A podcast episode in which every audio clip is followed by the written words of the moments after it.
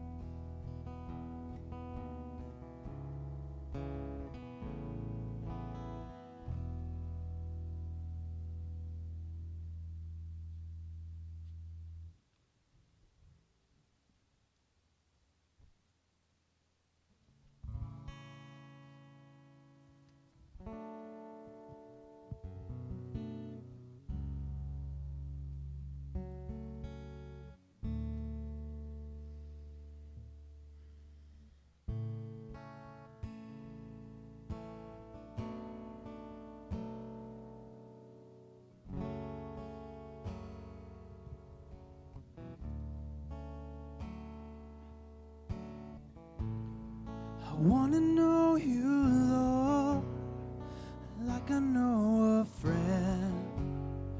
I wanna know you, Lord.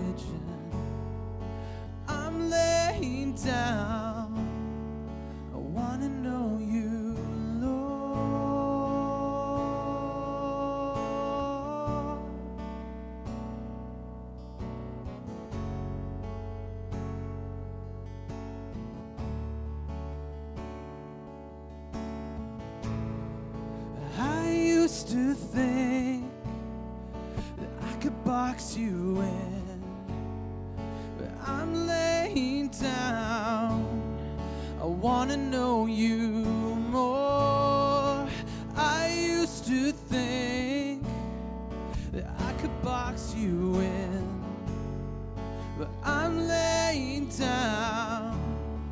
I wanna know you.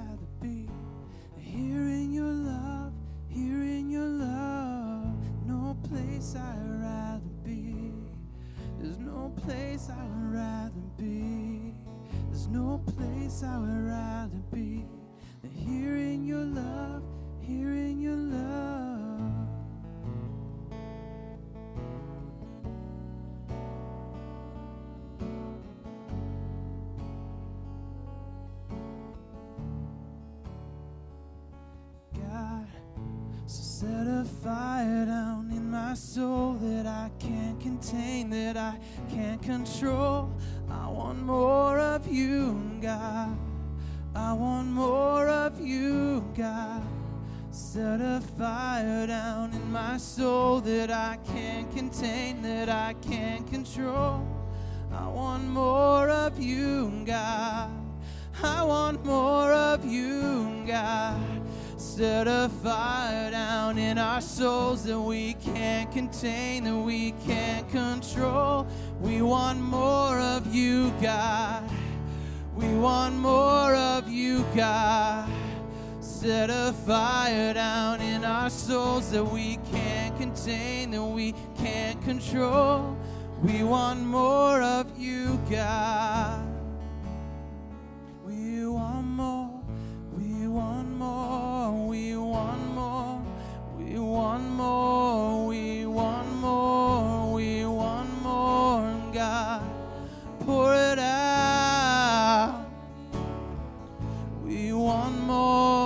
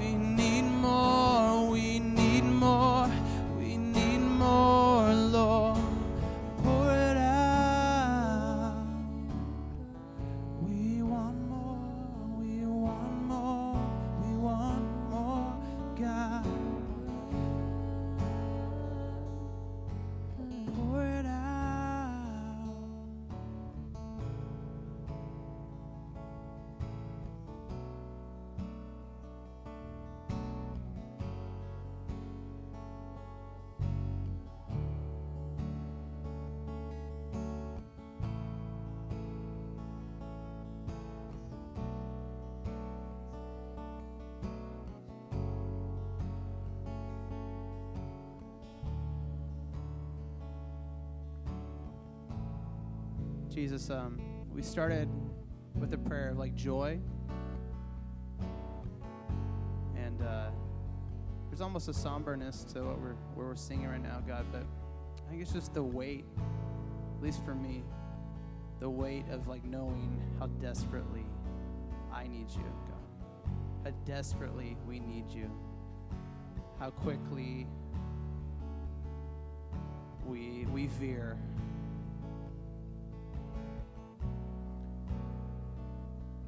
We just need you, God. With you is peace, with you is joy, with you is health, wisdom. Pour it out on us, God. Just pray for our church, um, people here, God, our family. I just ask for us to be filled with you, Holy Spirit.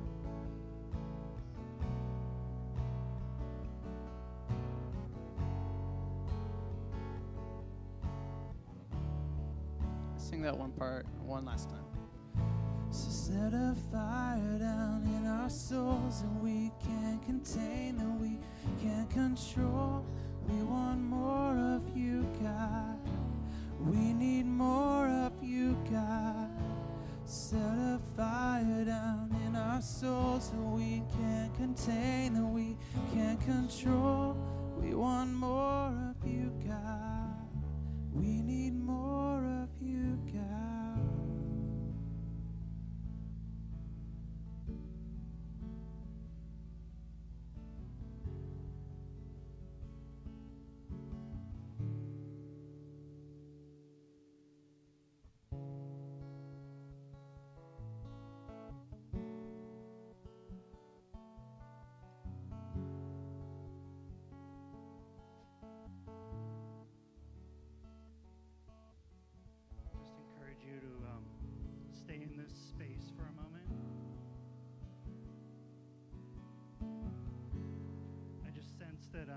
God's speaking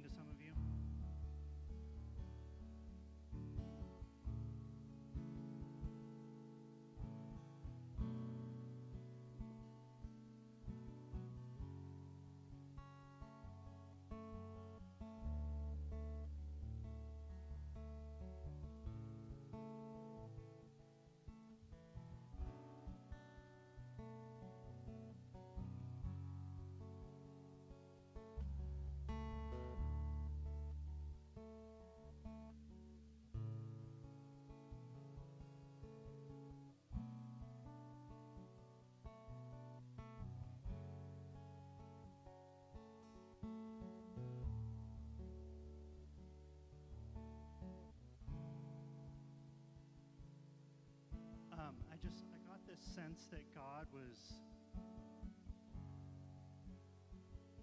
kind of saying those lyrics back to us. Um, that God's saying, "I need more of you, Cassie. I need more of you, Ashley. I need more of you, Bob. I need more of you, Chad. I need more of you, Ezra. I need more of you." Like God's singing that back to us that, that he wants more of us areas and those places in our hearts and our minds where we're holding on so tightly and we don't we don't want to surrender those to God. That God's saying I want more of you so that I can set you free. That those areas that are are bound up that are tied up that are um, kind of walled off from me and from other people God wants to to bring healing in those places. Um, and I just picked people at random, so just whoever uh, my eyes happened to rest on, I mentioned. Um, but that for all of us, God wants you. He wants all of you, and and He wants you just as you are right now in this moment today not all perfect and not all like completely shined up and clean and sinless because that will never happen. None of us will ever be perfect. The only one was Jesus. Um, but he wants to have an arc to our lives where we're continually drawing closer and closer to him, where, where each and every day he's changing us and he's transforming us, and, and, and Jesus is making us new. And he is healing us and he's making us whole. But it's not something he can do alone. We have to partner with him for our healing.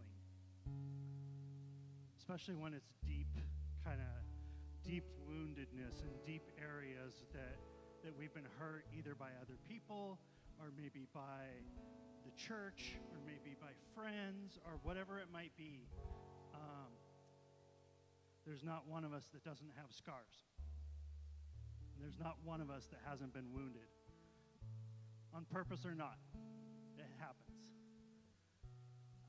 But the good news is that Jesus can heal us. And the good news is that Scripture says that God wants to redeem everything, including those desperate, hurting, broken places that we don't want anyone to touch and we don't want anyone to see, even God.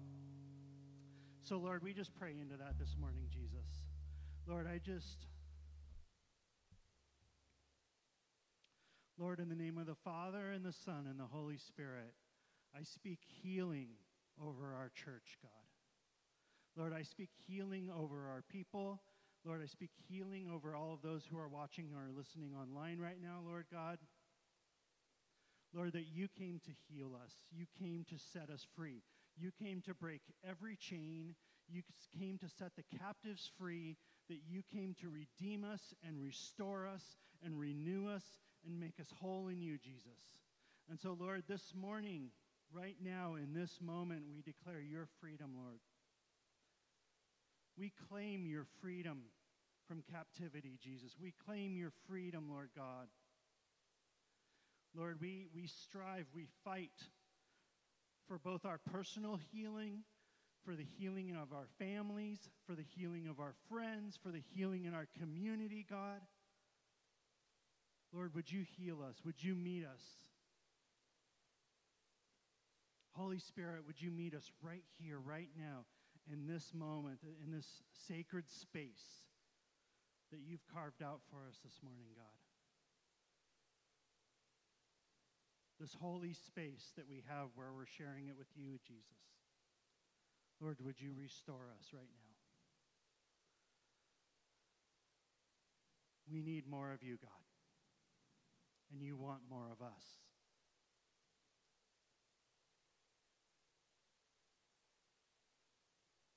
Thank you, Lord. Thank you, Lord. Amen. We're having a little bit of church before we really got started, so I'm excited to see what God's going to do this morning. Um, I'm going to get this set up real quick.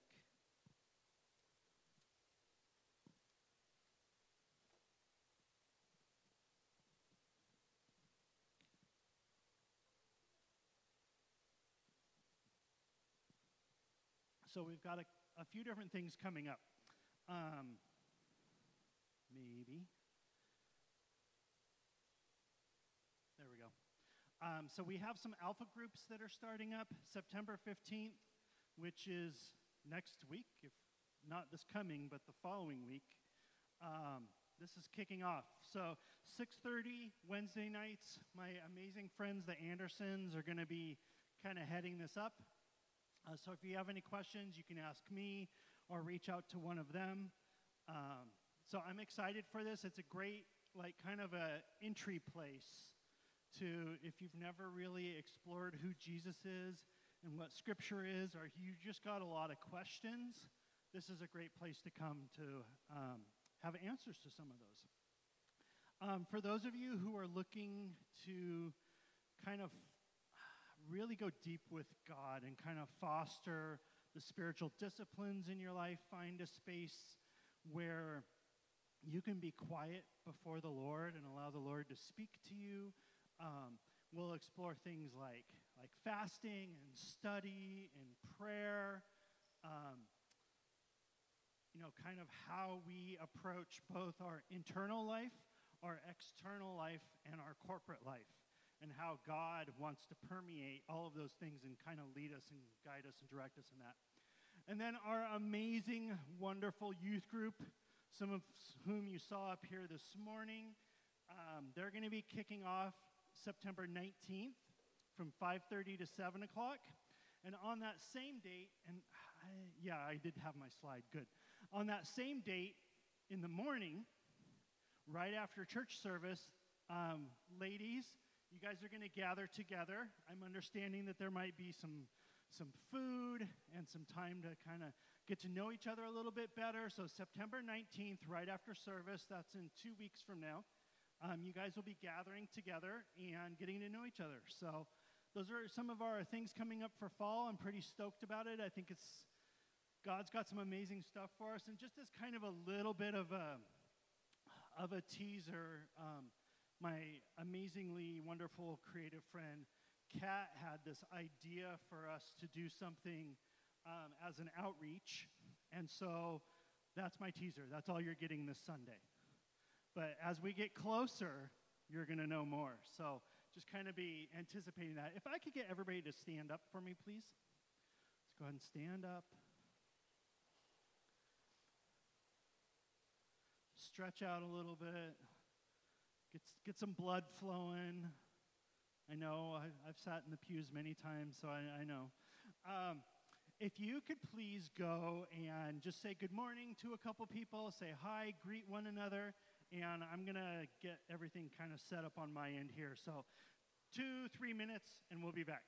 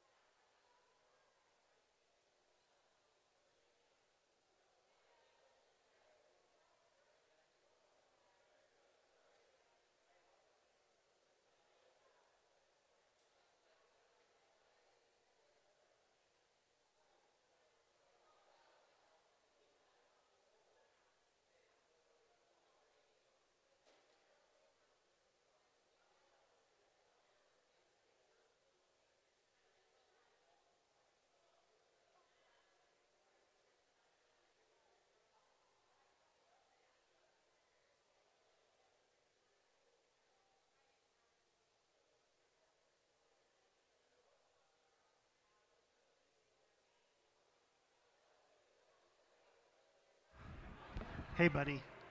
Good morning.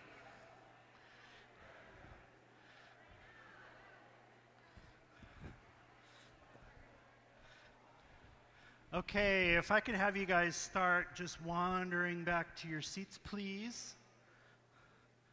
I love seeing everybody be so friendly, though. That is awesomeness.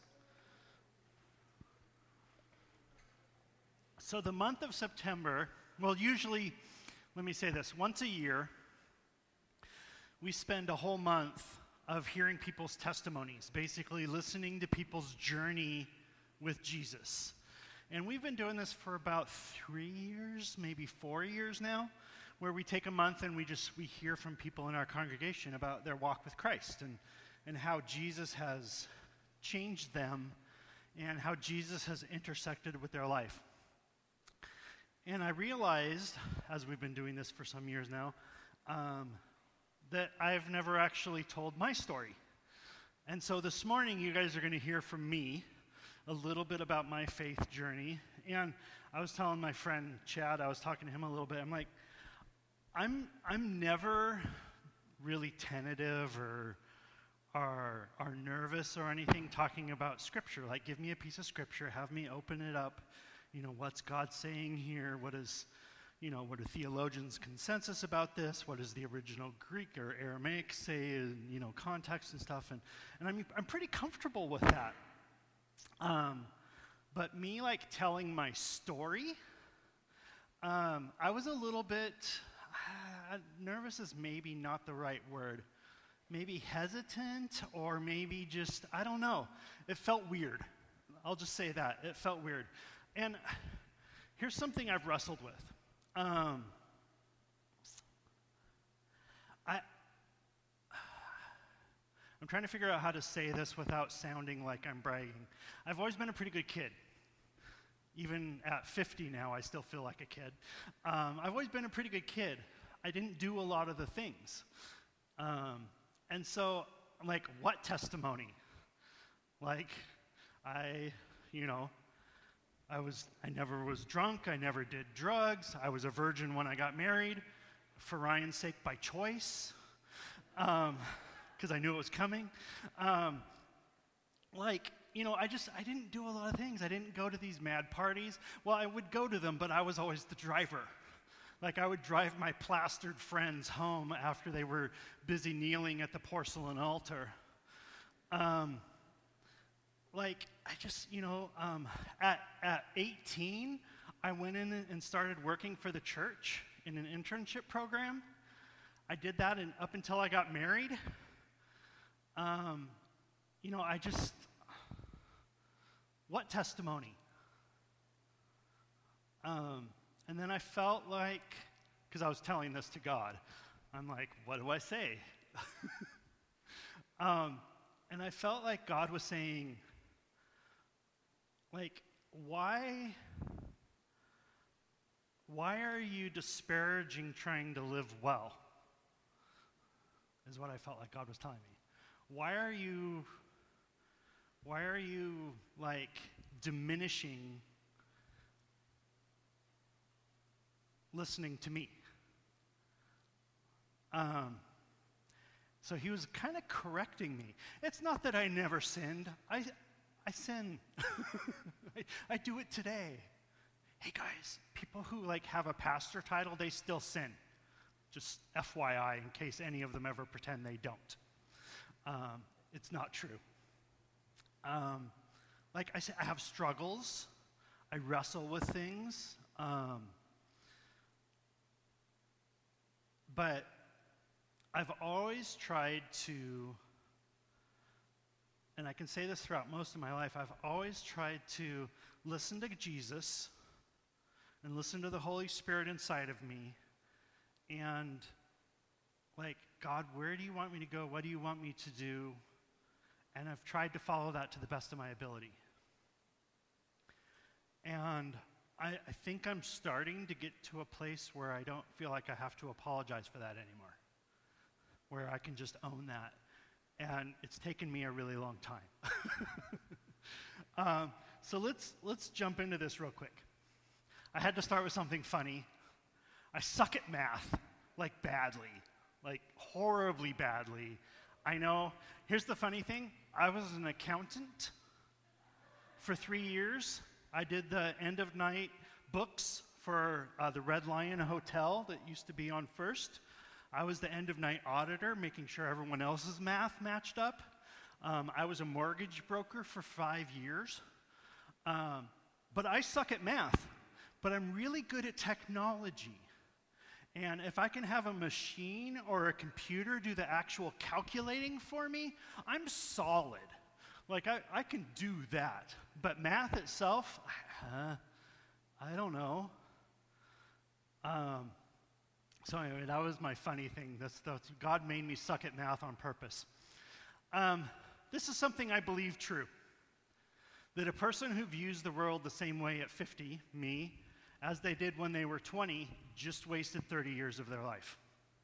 Like, if you have not changed from when you were younger, if, if, if your walk with Christ has not deepened or changed or got richer, if you haven't gained some kind of wisdom or knowledge or understanding as you've walked throughout your life and you're just the same, because I, I have friends who I graduated with who are still the same. I mean, I had one friend who he was 42. This was a few years back now, not a lot of years, eight years ago. He was 42, still working at a shoe store, um, still partying and hanging out with random people every weekend, had a couple kids by different people. Like, he was the same person as he was when we were like 17, 18 years old. Still, like, had a, you know, like, was way into his car and, you know, like all those things. Like, he just had never changed. He, he had never grown. I, don't feel like he ever learned. And so it's like, what are you doing with what God gave you? And, and I was thinking, I was like, you know, there's that parable of the talents, right, that we hear about in Scripture, how God gives you this gift and He expects you to do something with it. And each one of us have been given this one life. This is it, guys. If we're lucky, we have 80 some years. Some of you may go past that. I'm hoping to hit 70. Because, like, I'm an old fat man with comorbidities, and I'm just, I'm hoping I can hit that, you know, 70 something. That's my hope and my, my prayer. Because I'm not willing to give up bacon. And so it's just this, you know, it's, it's, it's with me. Um, but I would rather spend only 70 years of my life here on this earth and 10 of them without bacon. So I'm going with it. Um, but like, I'm hoping that like this one life that I have, that I'm doing something that will leave the world a better place. If I, if, if at my funeral, people would say that Dusty loved me and he cared for me and that he, he lived to serve other people and did that to the best of his ability, I'm good. Like you can, you know, you can check my box that I, as far as I'm concerned, I lived a life well. That's my hope. That's my prayer. That I served God and I served others. Because that's what Jesus asked us to do. And so that's my hope. So, talking a little bit about my faith journey, this is me, and I know the pictures are faded. They're from the 70s. Photo technology wasn't excellent back then. Actually, the black and white one looks pretty solid. So, on the left is my, or on the right is my grandma and grandpa, and that's me and my little sister. Yes, I was very blonde when I was little. And then on the left is my mom and dad, and my great uncle and my great aunt. Um, my great uncle, who you see pictured there on the left, uh, my sister sitting on his lap there, he um, was a missionary in Kenya, and he spent 60 years over there in Kenya. He founded Aronson Missions, um, which multiple family members uh, went to the mission field there in Kenya. He came back to the United States, lived for three years, and died. And that was his life. Um, we had uh, one, of his, one of his daughters, her name was Janet. Um, she was actually killed over there by Houthi rebels. Um, they killed her, left her body on the side of the road because they felt like that the way they were sharing Christ was starting to have people rise up against the Houthis at the time. Um, and so to try and suppress that, they killed her. Um, and the funny thing is, like, more relatives went over. They're like, oh, well, they killed Janet. I guess more of us need to be over there doing this. And so more of them went over. Um, and so that's kind of was my dad's lineage um, and his kind of faith history. Um, but he didn't really embrace that. He and my mom either. Um, I was born, or well, I was inseminated um, six months prior to, like to their anniversary and it took me till i was about 20 to figure out that i wasn't early but that my birthday was only six months different from their anniversary like like i said math that's not my friend um, but dad was like you know this he was in the navy and he was home on leave met this nice catholic girl got her pregnant you're welcome I came from that. Um, and so they started living their life. Um, Dad struggled pretty significantly with alcohol and with, um, and he was the mean drunk, not the like I love you sloppy drunk. He was the mean drunk. Um, and mom just kind of went along with stuff. I remember periods of time where we had to leave the house and go live with my aunt because stuff wasn't working out with my mom and dad, and I didn't know why until later. All that mattered was that my aunt and uncle had a pool. And so that was cool. Like, sweet, I'm staying somewhere with a pool. It's almost like being in a hotel. Um, and mom and dad weren't fighting all the time. Um, and so this was young Dusty, kind of around that time. Um, grew up country. Yes, Ashley, it was real. I've got photos to prove it. Um, had lots of horses, did 4 H, my grandparents had a farm way out in Cottonwood Canyon, out in West Valley. I spent a lot of my time there because both my parents worked. Um, and so I was staying either with my great grandma Geisy or my grandma and grandpa likely. Um, and uh, I was out on the farm, middle of nowhere, not really any friends around. And so I spent most of my time by myself or with the animals. Um, I was an introvert. I've always been an introvert, and so that was okay. Um, I don't really. My, um, I was telling my wife this the other day when I was kind of trying to put stuff together. My long term memory sucks. It's super fuzzy. Everything's really fuzzy. Uh, I don't really remember much. And so I don't remember feeling lonely or feeling alone. I mean, I was all by myself most of the time, but so I imagine I was to a certain extent, but I don't remember it. Um, I remember being happy for the most part, I think, as far as I can tell. Um, but like I said, I, I always have to rely on my sister to correct me of like memories of things I think happened, but she remembers and I don't really. So, um, anyway, um, around this time, my mom um, had an encounter with Jesus. It was at this, they used to have this thing called Women's Aglow. And it was these women's Christian meetings where the women would get together and they would pray for each other and, and they would meet Jesus.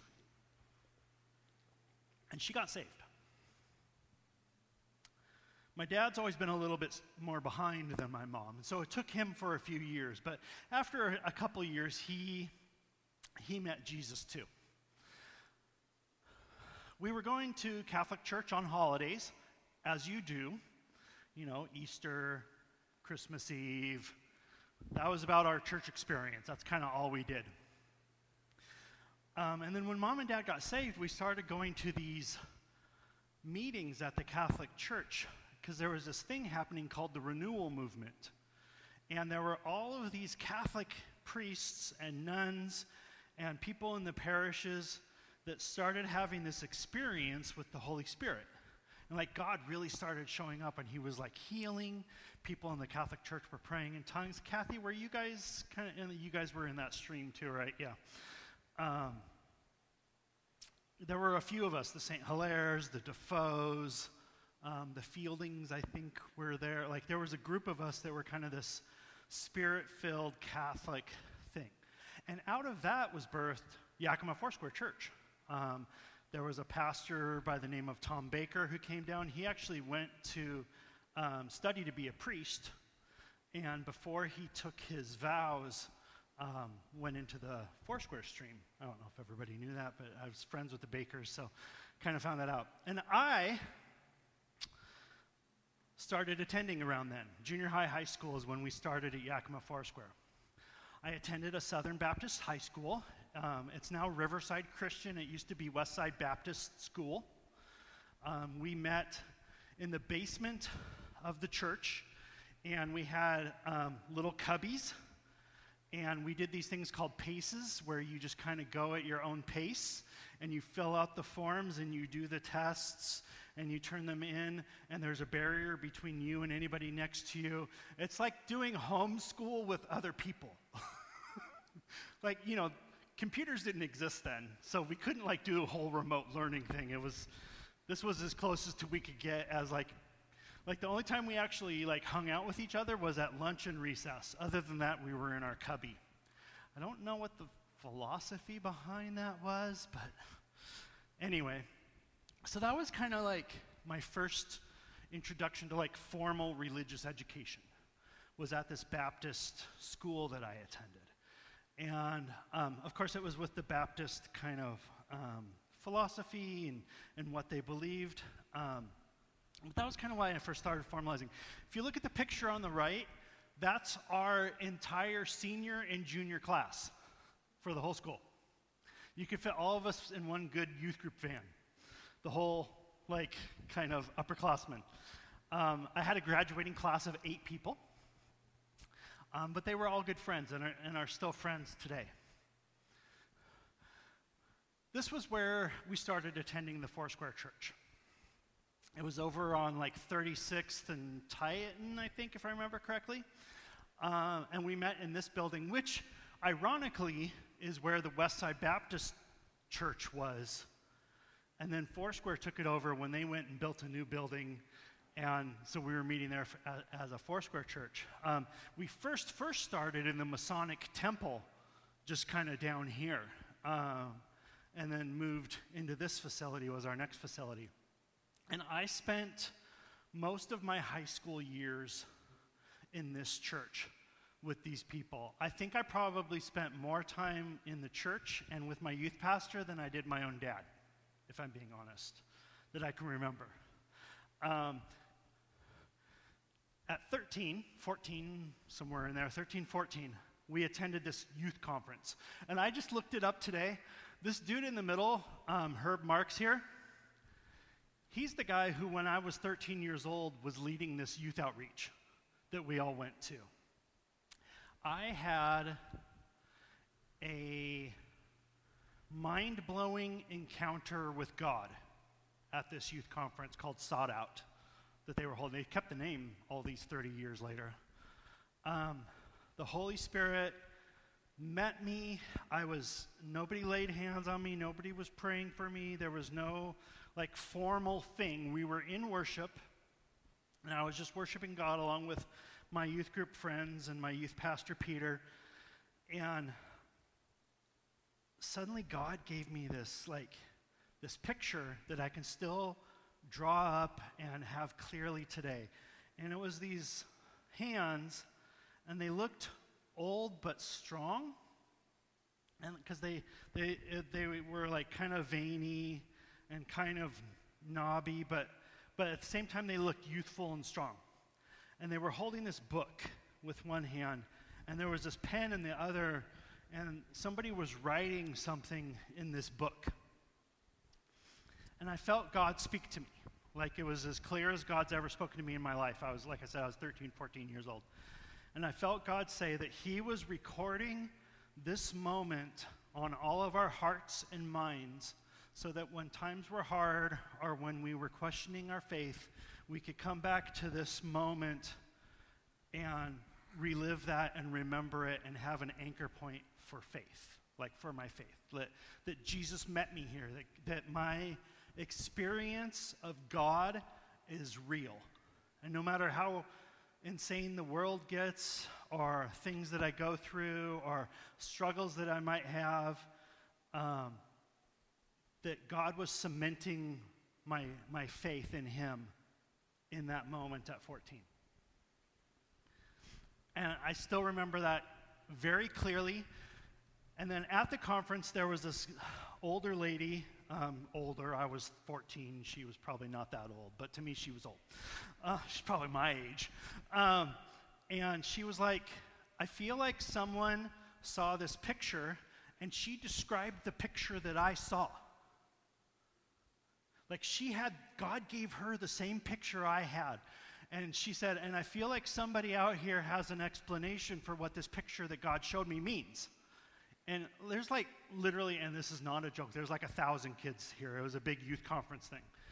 Um, and so, little introvert, trust me, insanely shy, Dusty raised his hand, and I because I just knew it was God.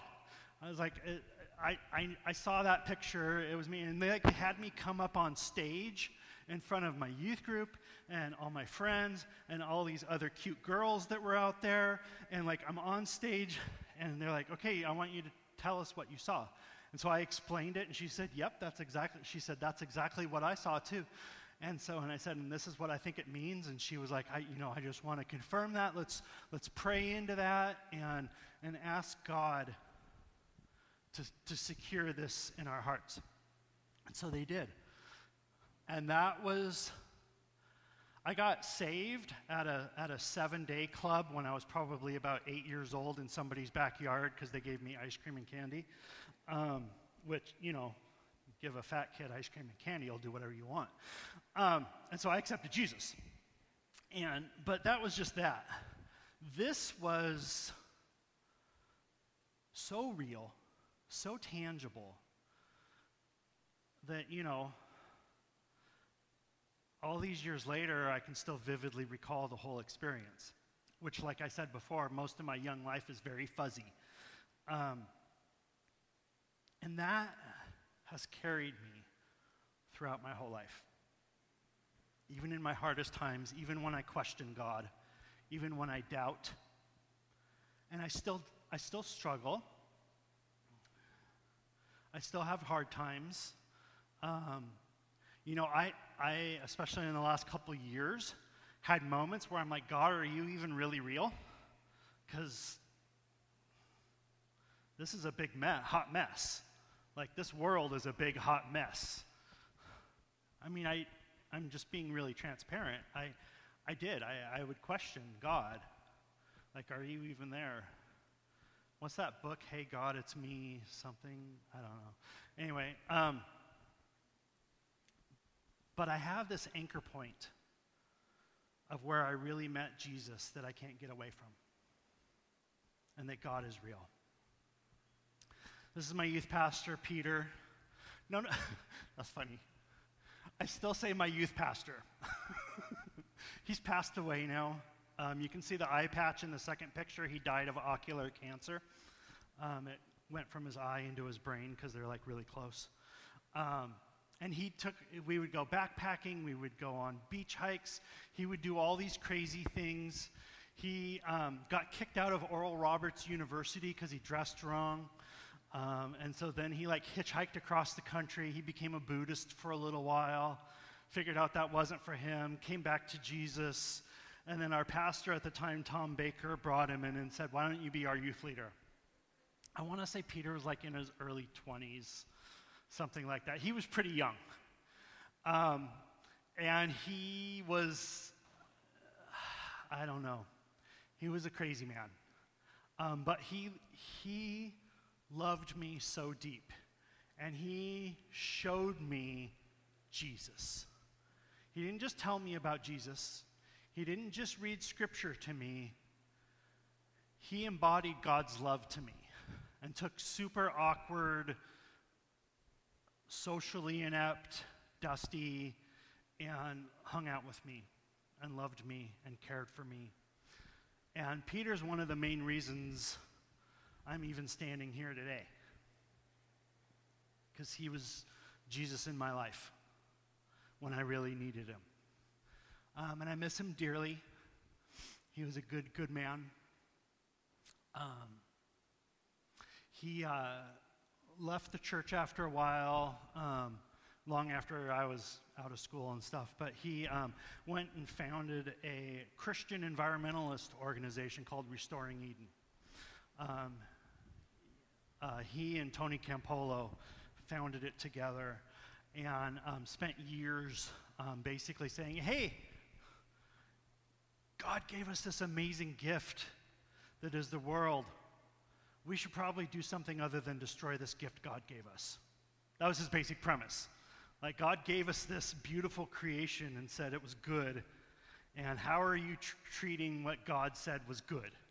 Like, that was his basic premise. Uh, stuck with me. Um, and then, this was my next youth pastor. After Peter went, Tom went down to pastor ya- uh, Portland Foursquare Church. Peter went with him and got up. God brought a, a new pastor to us. His name was Greg Bretz. Um, he was a missionary to Norway. He and his family came back here. Um, they started off down in um, Angelus Temple, down in California, and then he was a missionary and then came, and then he brought Reagan. Reagan was the complete opposite of Peter. Reagan was ex military, he was a canine cop in Germany for the military base, spent eight years in the military, I'm graduated from Texas um, University. He was an oil man in Texas for a while, married his high school sweetheart. They're still married today. They've been married like 60 years. Amazing. Um, and her name's Elaine. And Reagan was an amazing guy. Like he mentored me in like like church. Like how do you how does church function? How does it work? He did an internship program. He somehow talked me at 18 years old into right out of high school going into this church internship program. And I did that for five years. Um, I think, yeah, And so here's some people. This is a picture of some of the folks that were in the internship program. And we did this over multiple years. We did this internship program for like five, six years. And there were groups of people who would go through. My friend Jilly was in one of them. My friend Shri, who they're out of town this weekend, was in one of them. Um, there's some of us still floating around who went through this internship program at Foursquare. We were all just 20 somethings, kind of looking for a way to approach life. And we thought, well, this is a way to serve God and kind of know more about Jesus and serve other people. And Reagan, after my first year, I remember I was 19 years old. Reagan didn't like to get on airplanes. But part of the, the deal for doing this, it was called AIM, was the program. The AIM program was that you go and do a mission trip. So at 19 years old, he put me in charge of eight other people, put me on a plane to go over to England, and we were supposed to go do this mission trip. And I was in charge at 19. Um, he's a crazy person. I don't know what he was thinking. I think he was like, he had that military mindset, right? Like, I'm in charge. I'm telling you to go, so you go, ask questions after you're done, right? Like, I mean, it was that kind of thing. Um, two days before we were supposed to leave, I had this giant cyst develop in my eye that swelled my eye shut. Reagan, who's bigger than me, by the way, he's about this tall and, and big. He's like, Well, well I, should say, saying Reagan, I suppose you're fixing to go get that lanced and get on that plane, aren't you? That's right, Jill? Yes, that was Reagan. So I was like, I guess so. so, like, they sent me to the medical center. I had no money. Church paid for my eye thing. Got it. Had this, like, metal eye patch thing over my eye and got on a plane two days later. Um, the day before we're supposed to go on the plane, my, um, I had mentioned I spent a lot of time with my great grandma Geisy growing up. She passed away the day before I was supposed to go on the plane. Um, I have to say, my friend Reagan, and he is my friend and he is my mentor, and I love him as much as I do my next breath, uh, treated me really badly because he had a mission to do. So I got my eye lanced. My great grandma, who I was super close to, died. And he quoted this scripture at me where Jesus says, Let the dead bury their own.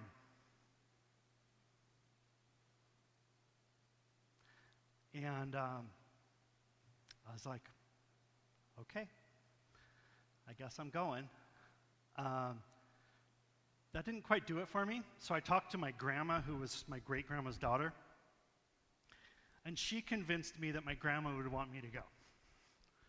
She convinced me that my grandma Geisy would want me to have this opportunity to go over to England and do things she never had an opportunity to do.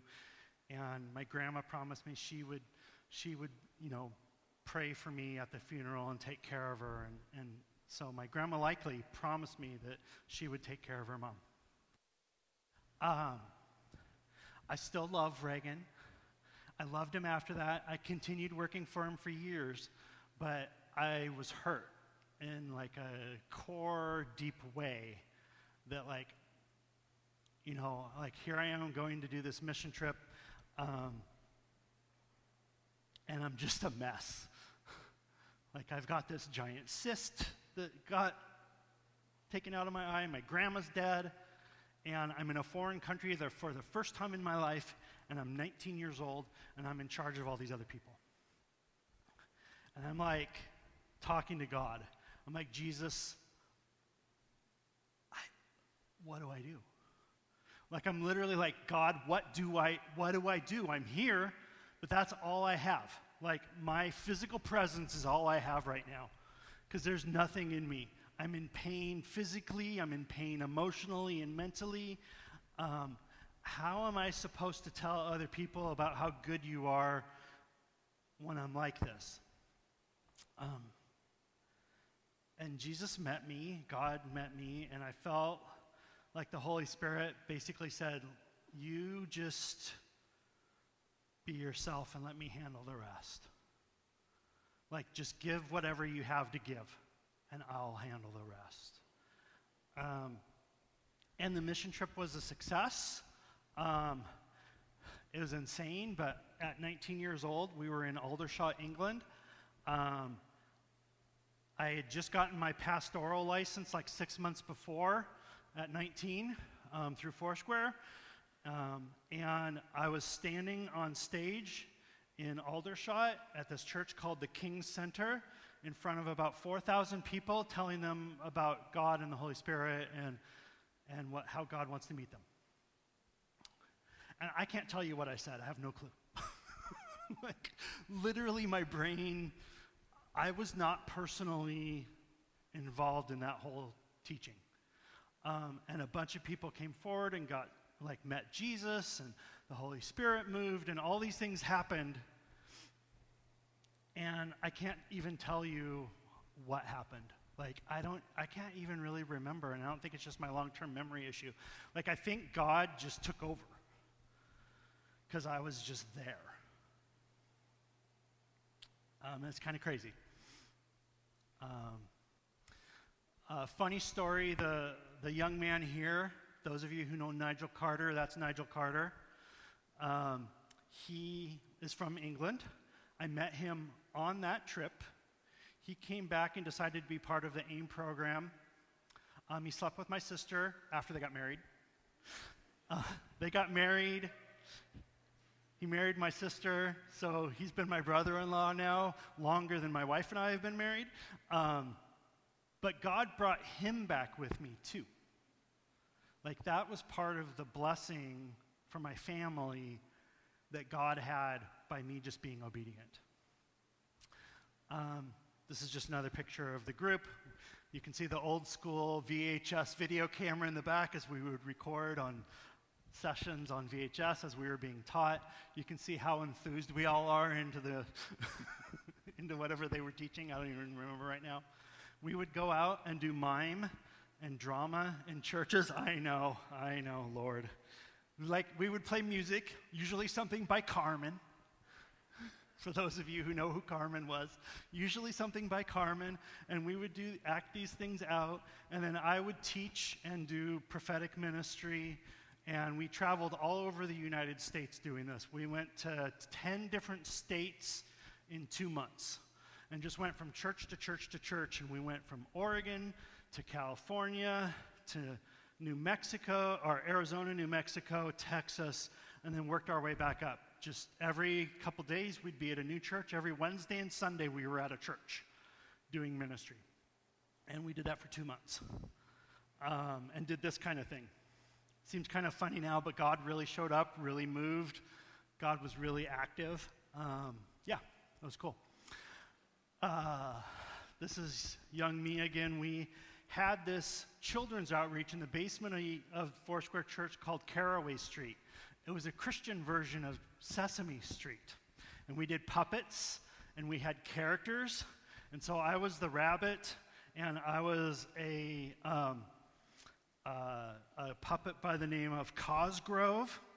And I played a guy, a superhero guy in orange and yellow tights called Captain Good Guy. And um, I was uh, an old crotchety sailor named Sailor Jack. And we would do these things. And give you guys a little bit of a, like a funny inside baseball thing. We lived at the church, all of us, like most of us interns and at people's houses and stuff. One night, it's probably about 11 o'clock, maybe midnight we all decided to go downstairs and film Nightmare on Caraway Street. and, we got in costumes, and I got like all these knives. and if you've ever seen, anyway, I had to tell the story because where else am I ever going to get to tell that story?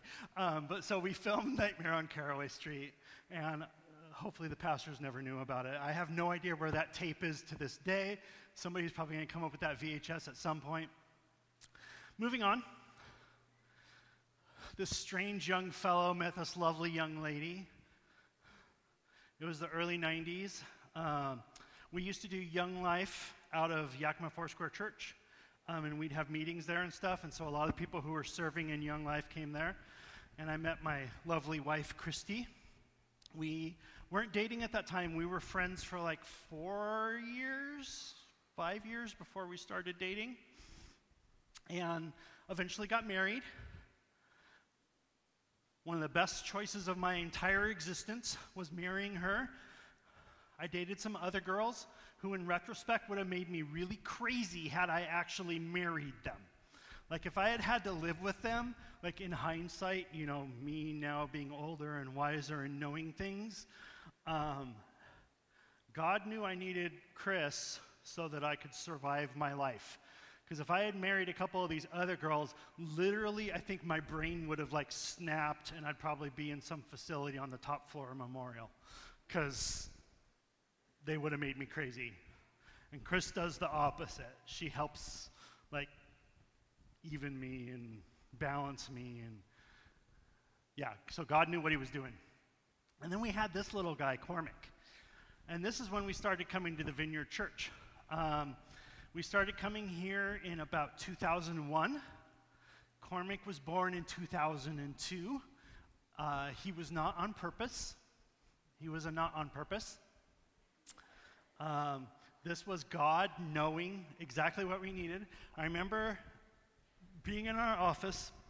Chris came in, and she she said to me, "Hey, Dusty, I just took a test and I'm pregnant."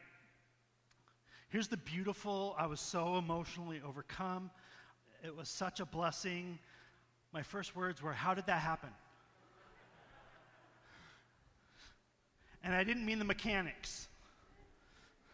Like I was like, how you were doing the medicine thing and the you know the stuff and and Cormac. And he and Chris are the biggest blessings that God has ever given me in my life. Um, I love my son uh, beyond all words. He's working at Lions Pool today because he's a responsible adult now, heading off to college in two weeks. And I, when Cormac was little, I started seeing God, like God's blessing on my life in his form. Like I knew God, it was just a way that I knew God loved me because he wasn't planned. I didn't actually want kids. Um, and God gave me one anyway. And God knew better than I did. God knew better than I did. And this is our, our silly little family. Um, we like a lot of the same things. Cormac's as much of a nerd as I am. Train up a child in the way he should go, and he will not depart from it all of his days. It's a good thing.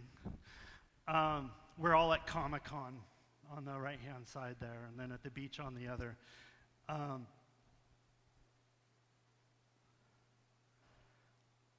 and what I want to say is this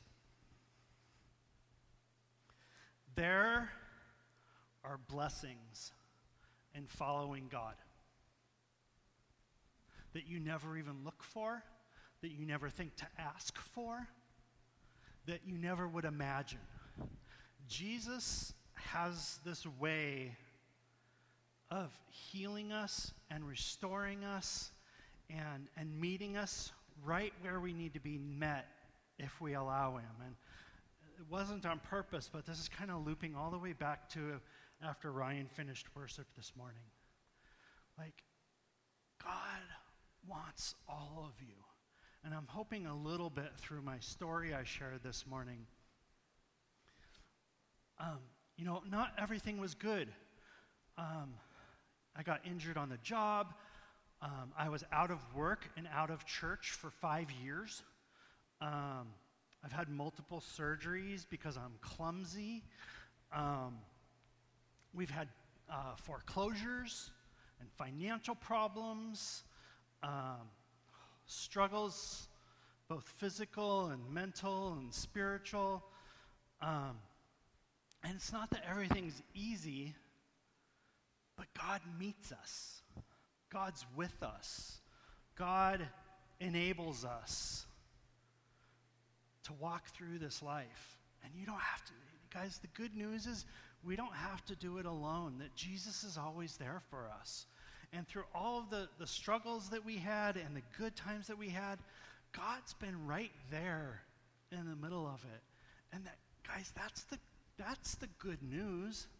It's not just about, you know, we were singing that song this morning, the simple gospel, right? Even in my brokenness, even when God finds me in the dust, He's looking for me in that dust. Because He wants me to know that I'm not alone and that there's more to the, this life. It's not just about making money or having power or having all the stuff or the friends or recognition or like that stuff, it, you know, it, it talks about in Ecclesiastes how that's just dust. Like all of that fades away. Entropy will happen. Your best, most amazing thing will decay and go away. But our, our love and our relationship with Jesus and our, our service to each other and to God, that is eternal and that is forever. And it doesn't go away. And you guys and that's that's worth giving your life for. I've been serving god my whole life. And my plan is to keep doing it until i'm dead. And it's it's good and and God sustains me and, and he, he meets me right where in those places where I need him. And yes, I screw up. And yes, I fail. And yes, sometimes life really sucks. But God is there throughout it all. You know, Paul talks about how he's learned to find joy in all circumstances. When, when he's hungry, he found joy. When he's full, he found joy. When he has a lot, he found joy. When he has little, he found joy. Because our joy is not this. Our joy is not this physical being. Our, our joy is not that. Our joy is in Christ, which cannot decay, which does not go away, which never diminishes, it only increases. God's love is only becomes more vast it doesn't diminish like everything else in this universe. And his love is worth fighting for, and his love is worth is worth pursuing. Um, I, I'm, I was going to read through all of Isaiah 58, but I, we don't have time. So, when I was probably about 15 years old, is when I first read Isaiah 58. And something happened where God spoke to me. And he said, This is what you need to pursue. This is what you should be about. About caring for others. About not having idle gossip. About letting God restore us. It talks about repairing broken streets. It talks about making places whole again where people can live and be whole and be well. It talks about if we can keep our eyes on Him, it, it, refers to keeping the Sabbath holy. If, if we can keep our eyes on Him, that He'll use us to restore the world and in the way he originally wanted it to be. This brokenness, this destruction, this sickness, this, this darkness that exists in our world was not part of the original plan. That, that wasn't part of the original plan. But our brokenness, in a chain effect, created all of the brokenness that we have today. But God's ultimate goal is to restore all of that using us to bring it all right again. And that's, that's something worth living for. That's something worthy of pursuit. And um, that's my encouragement to you is to go when you're done today or tonight or even tomorrow. I would encourage you to go read Isaiah 58 and let the words of Isaiah 58 penetrate deep into your heart and soul. It's the chapter that God gave me to try and model my life after and to pursue.